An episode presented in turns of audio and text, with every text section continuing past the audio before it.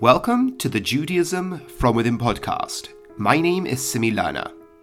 We are going to continue our journey through the mitzvahs, the commandments in the Torah, through the lens of Rav Shamshon Raphael Hirsch in his work Chorev. We are now at the mitzvah of Pesach. Now, this is quite apt because at least when I'm recording this, we're coming up to Pesach. Pesach is a dense one with a lot of interconnecting ideas. But let's really open up with the beginning. When a person thinks of Pesach, what do they think of? Well, you think of matzah, but more specifically, what can't you do? Well, you can't eat chametz. You can't eat leavened bread. Now, that sounds quite archaic when I put it like that, but let's break it down. A Jew is not supposed to eat leavened bread over Pesach, and this is quite pervasive, meaning it really affects a lot of your life, a lot of your eating habits, a lot of how you interact with the world. There's certain places you're not going to eat. There's certain people you can't go to if they don't share these dietary requirements over these seven days. So it does take a big impact on your life, which means, by way of the symbolic significance or the way that it's going to affect your religious experience, is also going to be quite profound if we can delve into the reason why. So that's what we're going to do. We're going to open up with why can't you eat chametz on Pesach? Chametz is leavened. Why can't I eat leavened bread on Pesach? Now, the classic answers people often give is that, I don't know, it depends on your disposition, but along the lines of, it represents this, that, or the other, some sort of idea or message that feels interesting and religious and perhaps spiritual from a contemporary standpoint. But a big problem with these sort of explanations is like so many is that they don't really reflect both on today but also on ancient man. The point of symbolism is it should really speak across time. It should make as much sense to the people first experiencing it as we do today. Of course, there's going to be a different lens, but perhaps we could give an explanation that would not only be impactful today, but also be impactful when it was first instituted. So that's what we're going to do. So let's begin with what's Pesach. Now, in a very brief sense, Pesach fits into the pattern of, well, all the other festivals. They all represent something different that is supposed to be educating us or moulding us in a certain direction. Without going through all the festivals which we have dealt with previously, Pesach represents the beginning, the physical beginning, not the mission, just the beginning of the concept of the Jewish people as a nation. We had been a family before, but we became a nation through the exiting of Egypt. Now, the description of the narrative is very clear. What do we say? God took us out of Egypt. But what does that mean? It means that our experience of Exodus wasn't by our own hand. Now, a person hearing that would say, well, obviously, the story says God took you out.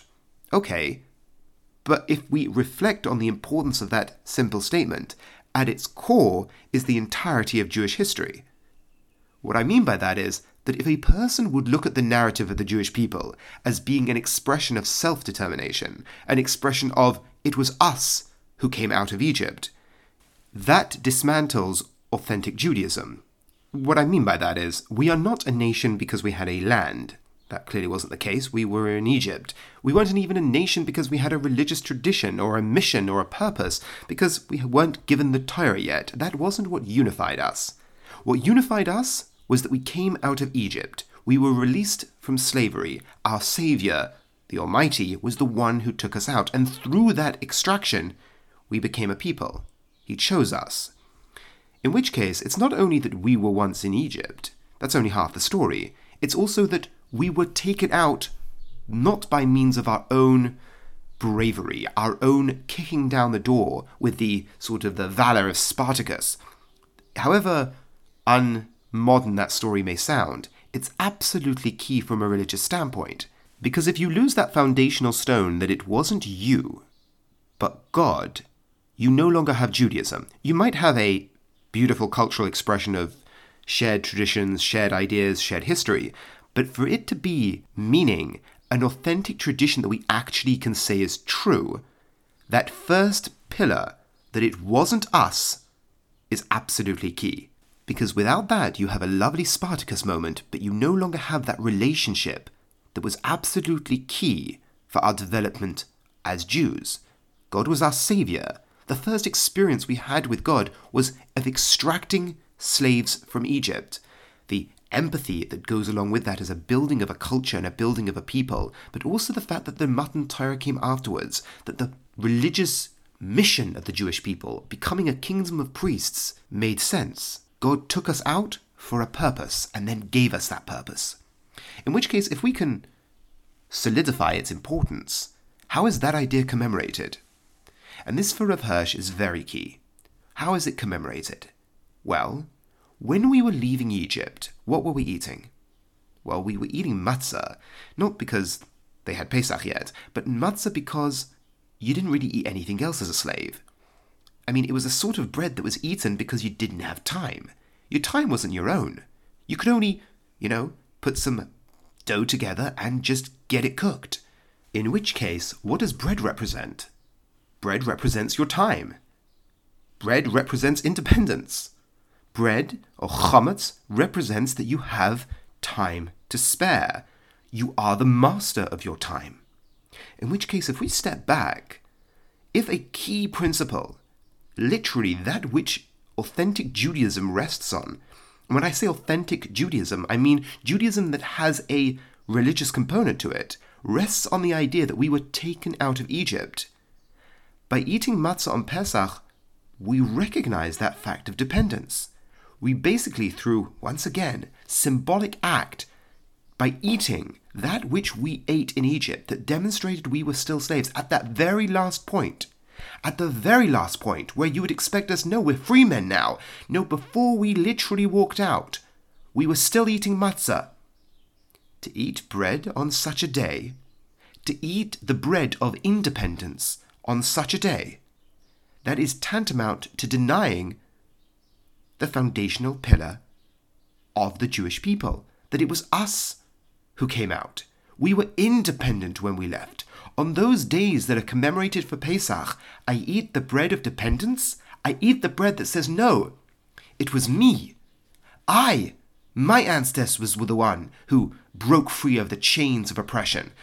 That sounds gallant and that sounds heroic, but it dismantles the Jewish tradition. It dismantles what it means to be a Jew in relationship to God because you're demonstrating by your action that you came out. It wasn't God who took you out. You weren't dependent when you left. No, you were independent.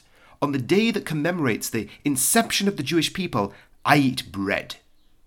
I eat the food that is most symbolic of human ingenuity and human dependence. To make bread, you have time, you have wealth, you have ability. Matzah is just recognition that you are still dependent. This is the cornerstone for our relationship with God. He was our Savior. It is a relationship of love. It is a relationship that blossomed into a covenant. The God of the Jewish people is the one who releases slaves. That paints the psyche of a people. That is our relationship with God, and then God invites us to a covenant. The bilateral relationship that we develop at Har Sinai has its true meaning if we recognize what Pesach is. So, to say it again from a different direction, when it comes to Shabbos, what's wrong with breaking Shabbos? Person can say, what's the big deal? Why is it treated so harshly in the Jewish tradition? Well, because by breaking Shabbos, by acting with a melacha on Shabbos, a person's tantamount to denying the notion of creation. That which we developed last time, why is creation important? And just to ground it in Rav moral language, why is creation important? Because if creation happened, the universe has purpose. Not existential meaning that I slap onto reality that's dead.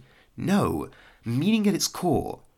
There's something intrinsically bad about me hurting another because the reality that I experience isn't just an accident that I slap on a social contract. No, Reality has purpose and morality at its core. God created, which means through a self determined act, He made the world, which means meaning is central and real. And by breaking Shabbos, by acting in a creative manner on the day that God withheld, I deny that by my actions. Parallel that with Pesach. By eating chametz on Pesach, a person denies the foundational pillar of Judaism, it wasn't God who took us out. I was independent. I came out of Egypt. My ancestors, as I said at the beginning, kicked down the doors of their oppressors. And once again, gallant as that sounds, that's not Judaism. We have our space for gallantry. We have our space for the Maccabees, the Hashmonaim. We have our place for courage, self determination, and taking the bull by the horns. But at this point, that's not the place. So, why don't we eat chametz on Pesach? Because it's a denial of what really holds up the Jewish people as a unique people.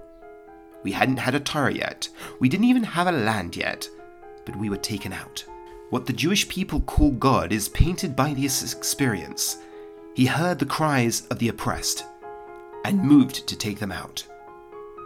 Without that, we not only don't have a tradition, but we also don't have a God. Thank you so much for listening. Have a wonderful week and a wonderful Shabbos.